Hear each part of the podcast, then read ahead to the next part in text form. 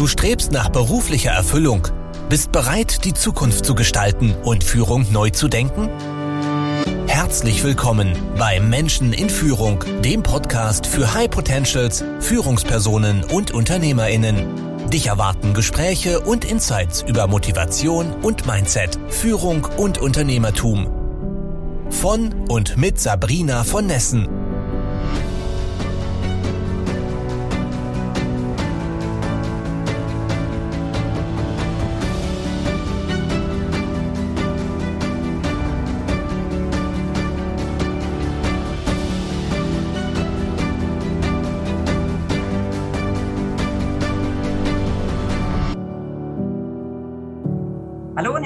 willkommen zu einer neuen Folge im Podcast Menschen in Führung. Mein Gast heute, Beate Kaspar. Beate, schön, dass du da bist. Hallo, ich freue mich auf die Einladung.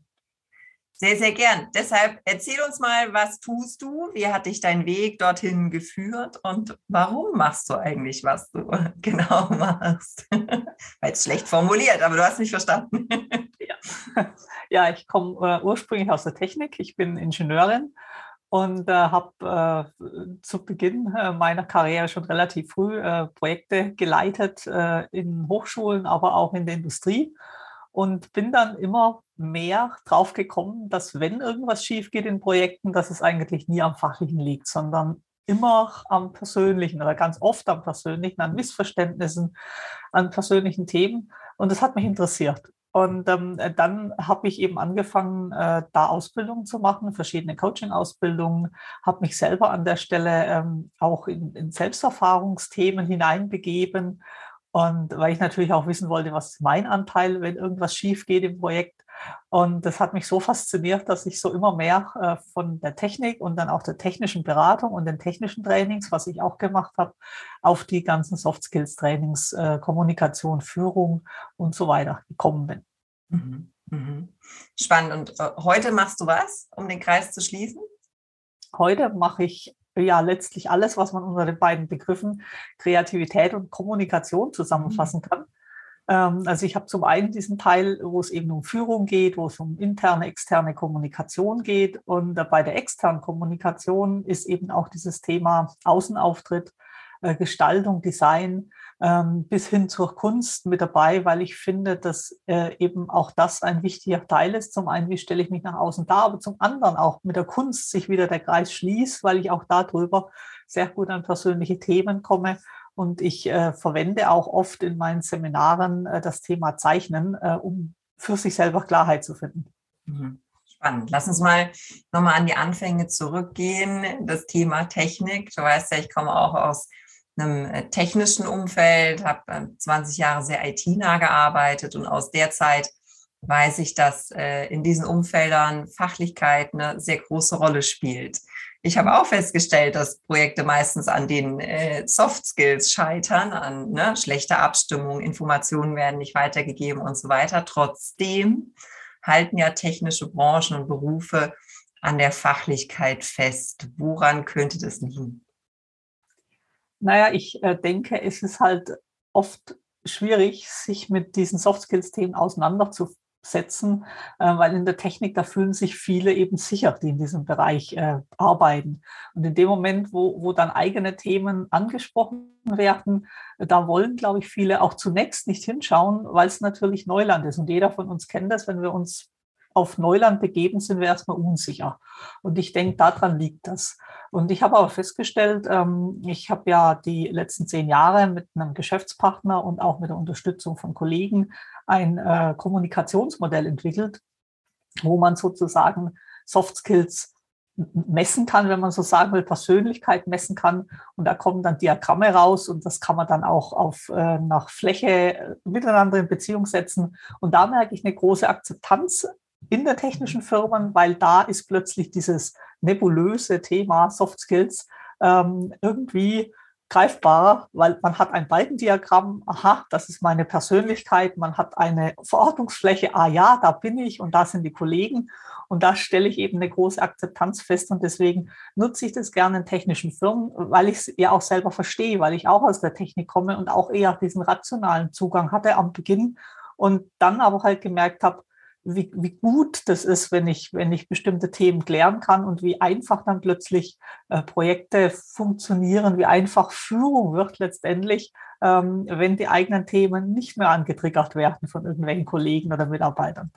Mhm. Lass uns da äh, in einem zweiten Schritt nochmal näher drauf reingehen. Im, Im, ersten Schritt würde mich nochmal interessieren, wenn du an diesen ersten Moment zurückdenkst, wo du das Gefühl hattest, Moment mal, es geht nicht nur um die Technik, es geht nicht nur um das Wissen, um die Fachlichkeit, um die Dokumentation, um die Information, also alles, was wir als Zahlen, Daten, Fakten beschreiben, sondern da ist doch noch irgendwas. Hast du da so, so einen Auslösermoment vor Augen oder wie hat sich das damals angefühlt? Ja, da war ich eine sehr junge Softwareentwicklerin. Da war so, ich sage jetzt mal, der erste Auslöser, weil das war bei mir nicht so auf einmal, sondern das hat sich so über die Zeit ergeben. Aber da war so der erste Auslöser, ähm, weil ich meinen damaligen Vorgesetzten auf interne Themen angesprochen habe und er hat sehr merkwürdig reagiert. Also er hat mir angedroht, dass er mich auf irgendein Seminar schicken wird, zu einem Psychologen schicken wird, wenn ich nicht aufhöre, in seiner Abteilung Unruhe zu stiften. Aber darum ging es mir gar nicht. Mir ging es darum, dieses Problem zu lösen. Und äh, es hatte, ist dann damit weitergegangen, dass ich sozusagen zwangsversetzt worden bin in eine andere Abteilung. Und da bin ich zu einem äh, äh ja, Bereichsleiter war, also Abteilungsleiter hingekommen. Der hat das alles verstanden, der hat es nachvollziehen können. Und ich habe mich da, ich habe ge sofort gemerkt, wie ich mich da sehr wohl fühle und wie ich da sehr gut zurechtkomme und äh, wie aus dem Problem eine Lösung wurde. Das war so für mich der erste Auslöser, dass mich das auch näher interessiert, weil der hat mich begeistert, dieser, dieser neue Chef, der eben auch völlig anders sich verhalten hat in seinem Team und auch völlig andere Ergebnisse erzielt hat. Manchmal kommt es halt schon aufs Umfeld an, ne? ob man ja. als Rebell angesehen wird oder als derjenige, der wirklich zur Unternehmenskultur und äh, Kommunikation und solchen Dingen auch aktiv beiträgt und dadurch wertgeschätzt wird. Also man kann nicht alles selbst beeinflussen, manchmal muss das Umfeld auch mitspielen, ne? nehme ich da so mit. Lass mal auf das äh, Modell ein bisschen näher eingehen. Also ich bin, muss ich ganz generell sagen, kein großer Fan von Modellen, äh, obwohl ich selbst damit arbeite. Ja, warum bin ich kein Fan? Weil es natürlich die die Realität, die Wahrheit vereinfacht, vereinfachen mhm. muss damit wir es ja. greifen können. Ja. Gleichzeitig weiß ich ähm, äh, aus der Zusammenarbeit mit meinen Mentees, dass gerade Persönlichkeitsmodelle manchmal so einen Aha-Effekt geben können, der total hilfreich sein kann, um sich eben weiterzuentwickeln. Deshalb nehme ich mal ein bisschen mit in dein Modell, wenn du, wenn ich dieses, dieses diesen, ist das ein Test oder wie komme ich dahin? Wenn ich das machen würde, was könnte ich denn möglicherweise über mich erfahren? Also man startet da mit der Selbstanalyse, wenn man vorne anfangen möchte. Also man kann auch gleich mit Designthemen einsteigen, aber eigentlich ist die Selbstanalyse vorneweg sehr hilfreich. Und dann kriegst du ein Ergebnis für deine äh, Grundpersönlichkeitsstruktur. Nach diesem 3G-Modell, so haben wir es genannt, ist ja heute ein bisschen eine andere Bedeutung in der aktuellen Zeit, aber es geht, es hieß bei uns drei Grunddispositionen, drei, drei angelegte Grunddispositionen, und daher kommt das G. Und wir haben es so behalten, obwohl jetzt äh, eben der Begriff auch ein bisschen anders verwendet wird, aber die Zeit, Zeit wird ja wieder anders.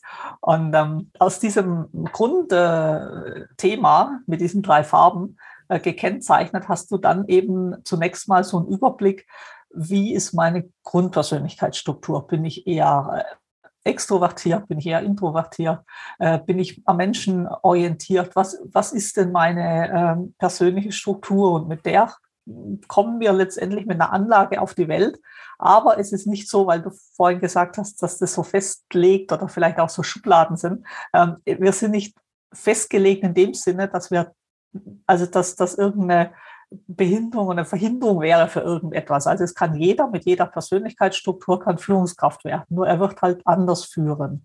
Ähm, mit jeder Persönlichkeitsstruktur kann ich in den Vertrieb gehen, nur die eine Persönlichkeitsstruktur ist halt vielleicht geeigneter für den technischen Vertrieb oder für Investitionsgüter, wo viel erklärt werden muss und viel Know-how vorhanden sein muss. Und die andere ist halt vielleicht geeigneter für ähm, Sportartikel oder für schnelllebigere Produkte.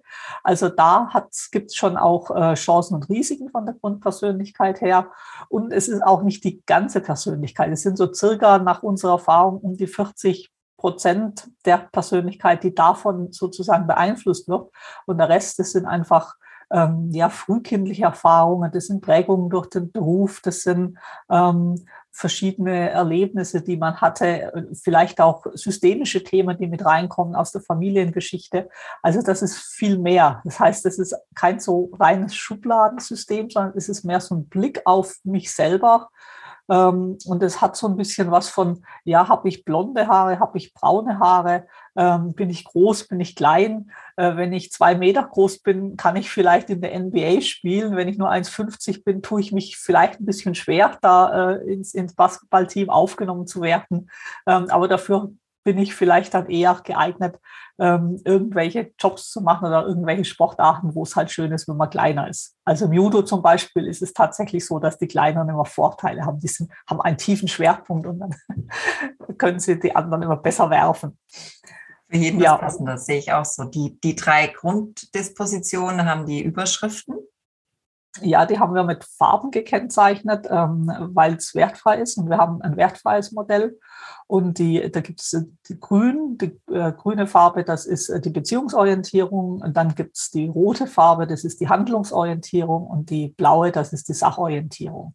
Und das sind auch so die drei Grundtypen, aber jeder von uns hat ja alles. Und wir verlieren auch nichts davon, nur ist es halt unterschiedlich ausgeprägt. Der eine ist mehr ein sachorientierter wissenschaftlicher Typ, der andere ist mehr handlungsorientierter äh, Mensch, der gerne vorangeht, der, der auch möchte, dass es schnell vorangeht, äh, der sich vorne hinstellt, äh, gerne auf der Bühne steht und der dritte ist halt dann vielleicht mehr beziehungsorientiert, dem sind vielleicht Tradition und Familie wichtiger, als dass er selber so vorne im Mittelpunkt steht. Mhm. Und alles drei ist wichtig und alles drei wird gebraucht in Firmen. Und kann man sagen, dass Menschen in technischen Berufen eher einem Typus zuzuschreiben sind?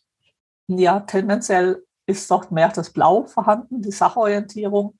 Und das sind wir auch wieder von der Frage von vorhin, wieso sich häufig technisch äh, orientierte Menschen nicht so gern mit diesen Themen auseinandersetzen, weil die eben oft eine sehr starke Sachorientierung haben und keine so starke Beziehungsorientierung und dann auch gar kein so starkes Interesse an so zwischenmenschlichen Themen, sondern eher an technischen Themen. Ja, wie funktioniert ein Computer, wie entwickle ich diesen Roboter ähm, und da eben ihr Interessensgebiet haben. Also ist auf oft gar nicht so sehr daran liegt, dass sie das nicht wollen im Sinne von, die sperren sich, ja, was manchmal unterstellt wird von psychologischer Seite, sondern das, das interessiert die einfach nicht, sondern sie, sie sind halt viel interessierter an der Technik und an der Sache.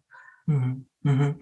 Jetzt stelle ich mir auf der einen Seite dieses Modell vor und Menschen, die eben gerade in der Sachorientierung besonders stark sind und auf der anderen Seite die Themen Kreativität und Kommunikation. Wie bringst du jetzt die Themen zusammen? Also man stelle sich vor, ich wäre ein sehr sachorientierter Softwareentwickler. Von, von diesen Menschen kenne ich sehr viele, ja, die drin aufgehen können, das, das letzte Bit und Byte zu analysieren und Konzepte zu prüfen und äh, Test, was auch immer, Testroboter zu schaffen und sich da wirklich in die Materie einarbeiten. Und dann kommt von links außen das Thema Kreativität. Also wie passt das jetzt zusammen?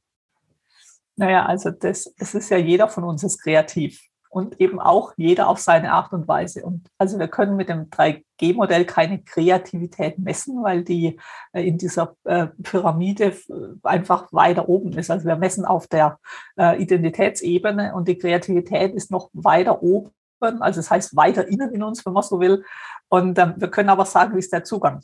Und ähm, da ist für ein äh, sachorientierten Menschen ist der Zugang zur Kreativität eben ein anderer wie für einen handlungsorientierten Menschen oder, oder für einen beziehungsorientierten Menschen. Ich erkläre es immer gern an der Kunst, da lässt sich leicht erklären. Also da wird ein sachorientierter Mensch, der wird vielleicht so etwas Ähnliches machen wie der äh, Herr Escher, ich weiß nicht, ob der da was sagt, das ist so ein Künstler, der macht so ganz strukturierte und durchdachte Bilder, der macht so ähm, optische Täuschungen auch, die so konstruiert sind von ihm oder so Spiegelungen in einer Kugel ganz akribisch dargestellt. Ähm, also es, das ist eine Kunst, wenn man so will, ist es eine blaue Kunst. Jemand, der ein starkes Rot hat, wird vielleicht Performance Art machen oder einen Pinsel auf eine Leinwand werfen, quer durch die Halle und dann noch irgendwas draus machen.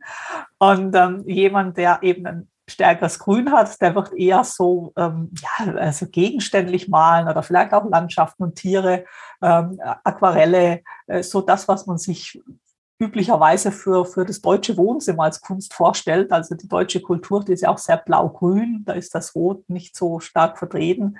Ähm, und da wird eben der, ein, ein grüner Künstler auch mehr dieses ähm, klassische äh, Landschaft, Porträt, Tiere äh, bedienen.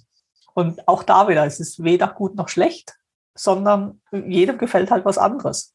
Der eine freut sich, wenn er sich so ein konstruiertes, klares Bild äh, ins Büro hängen kann. Der andere möchte gerne schöne Landschaft und der dritte, der will halt irgendwas extrem Abstraktes, äh, ja, was ganz wild ausschaut und viel und energetisch eben sehr, sehr stark anspricht.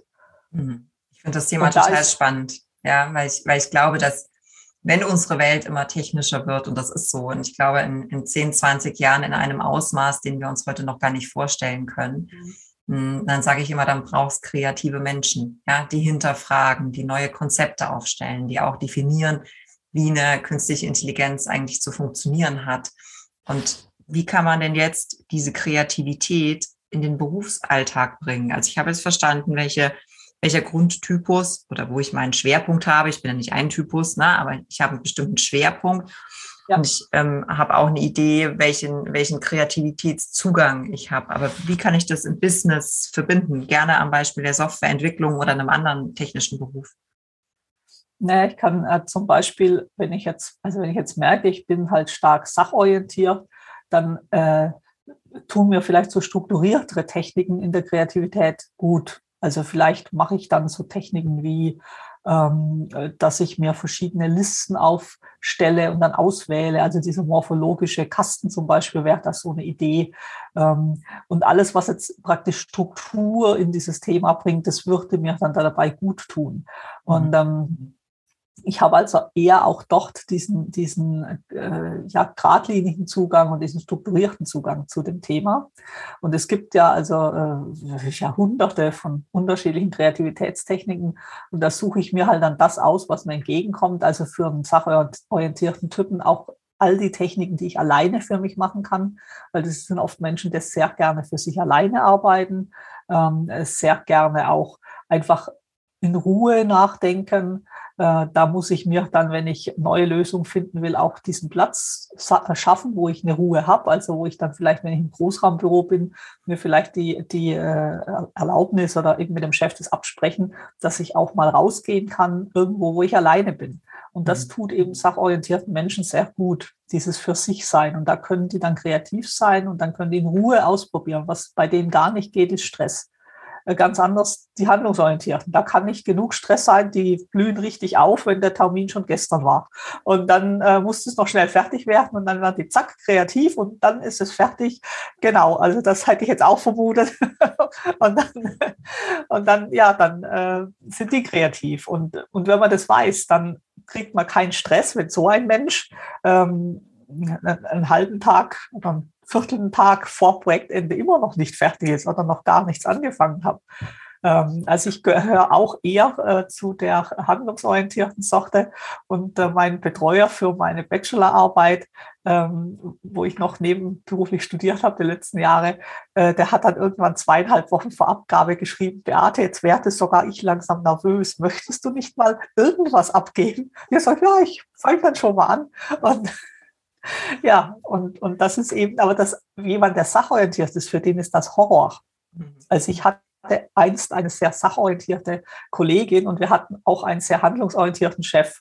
Und der hat es immer genossen, wenn äh, richtig Stress war in der Bude. Und die hat es so gestresst, die war teilweise dann wirklich krank, also die ist ausgefallen, die hatte äh, irgendwelche schlimmen Nebenhöhlenentzündungen oder also diese Dinge, die man halt kriegt, wenn man stark im Stress ist, weil die hätte gerne vier Wochen vorher gewusst, wann der Abgabetermin ist. Äh, da ging es um eine Broschüre und wann das fertig sein muss. Und, und er hat es genossen, wenn zwei Tage vorher dann richtig Panik war und sie war völlig am Ende. Also das, und, und wenn man das eben weiß als Führungskraft, wenn man dieses Modell kennt, äh, dann weiß man um die Qualität dieser Mitarbeiterin, die wirklich sehr, sehr gute Arbeit geleistet hat, weil die äh, Sachorientierung äh, ist eben auch, die beinhaltet auch eine 100, am besten eine 150 Prozent Lösung, was bei der Handlungsorientierung jetzt nicht ganz so wichtig ist. Also da reichen 80 Prozent. Ähm, und wenn ich das aber weiß als Vorgesetzter, dann kann ich mich danach richten und kann dann das Potenzial von so einer Mitarbeiterin voll ausnutzen, indem ich halt selber in mein Blau gehe, so nennen wir das, ja, weil auch jemand, der sehr handlungsorientiert ist, der kann ja denken und planen. Also das ist ja, man sollte sowas nicht als Ausrede benutzen. Ja, ich kann das nicht. Doch, doch. Also jeder von uns kann auch, hat auch einen Blauanteil und kann dann kognitiv, auch wenn es ihm selber eigentlich nicht liegt und er gerne anders vorgehen wollte, kann ich dann als Vorgesetzter eben sagen, Moment, ich habe da eine Mitarbeiterin, vielleicht ein ganzes Team, die sind sehr sachorientiert, denen mute ich das jetzt nicht zu, sondern ich plane vier Wochen voraus und dann können die in Ruhe arbeiten. Dann bleiben die A gesund und B wird das Teil äh, rechtzeitig fertig und mein und meinen Kick, äh, mein Abenteuer, das suche ich mir woanders, vielleicht beim Hobby. Das hast du schön gesagt. Also ich erkenne mich da sehr deutlich wieder. Ähm, auch, auch, also ich plane sehr intensiv, äh, aber nur deshalb, damit ich am nächsten Tag meinen eigenen Plan zerstören kann. Ja, es macht mir dann richtig Freude, entgegen der Regel ähm, zu arbeiten. Ähm, aber es geht jetzt nicht um mich. Ähm, bei einer, bei einer Führungskraft, ich hatte ähm, erst unlängst ein Gespräch mit einer Mentee, die ihre Führungsrolle neu antritt und die von ihrem Vorgesetzten gebrieft wurde. Nämlich in der Hinsicht, Achtung, da ist ein Mitarbeiter, der ist fachlich sehr gut, aber der ist überhaupt nicht stressresistent. Und in meiner Wahrnehmung war das negativ belegt. Ja? Mhm. Ähm, und dann habe ich gesagt, du pass auf, äh, ja, dann ist das ein bestimmter Menschentypus und es ist dein Job, mit dem Menschen gut umzugehen, dem genau diesen Freiraum zu schaffen, ausreichend zu planen, ihn nicht unter Stress zu setzen, wenn es nicht sein muss. Mhm. Genau. Ähm, aber ich glaube, wir haben noch ein falsches Bild im Business von, wie stressresistent muss ein Mensch sein, wie funktioniert in Anführungsstrichen der optimale Mitarbeiter. Also ich glaube, wir müssen wirklich an der Führung ansetzen und sagen, hey, es gibt verschiedene Menschen und deine Führung muss sich anpassen darauf, was den Menschen am besten tut. Wie ist denn deine Erfahrung mit Führungskräften? Sind die bereit, darauf einzugehen? Haben die es nun noch nie gehört und noch nie gesehen? Ähm, oder gibt es da Widerstände, was solche Themen angeht? Also meine Erfahrung ist, dass gerade im operativen Bereich, also bei Werksmeistern zum Beispiel, also bei den Leuten, die die PS auf die Straße bringen müssen in der Firma, also wo direkt das Produkt dran hängt, dass die sehr, sehr offen sind für diese Themen, ähm, weil sie einfach Ergebnisse liefern müssen. Während ich manchmal feststelle, dass in so Zwischenebenen, wo also ich will das jetzt die Leistung da nicht schmälern, aber wo vielleicht nicht gleich die Anlage steht, wenn mal eine Fehlentscheidung getroffen wird oder wenn es mal Stress gibt ähm, und äh, wo, wo einfach das nicht so direkt durchschlägt auf die Performance von der Firma, sondern sich vielleicht erst Monate, Jahre später zeigt, dass da oft der Widerstand sogar größer ist, sowas anzunehmen, weil weil es nicht so direkt ähm, ja, Ergebnisse bringt, im Positiven wie im Negativen, wenn man es nicht macht. Mhm. Und ähm, aber gerade in den, in den Ebenen, also in der ganz in der obersten Ebene, die für die Firma komplett verantwortlich sind, also Eigentümer, äh, Firmenchefs, äh, auch Selbstständige, also in kleinen Firmen, auch die, auch diejenigen, die da die Firma aufgebaut haben, die sind sehr, sehr offen für diese Themen. Ähm, wo ich eine gewisse Zurückhaltung spüre, das ist so in den mittleren Führungsebenen von großen Firmen. Ähm, da ist nach meiner Erfahrung es so, dass sich da etwas weniger damit befasst wird. Da geht es vielleicht auch um was anderes, das weiß ich nicht.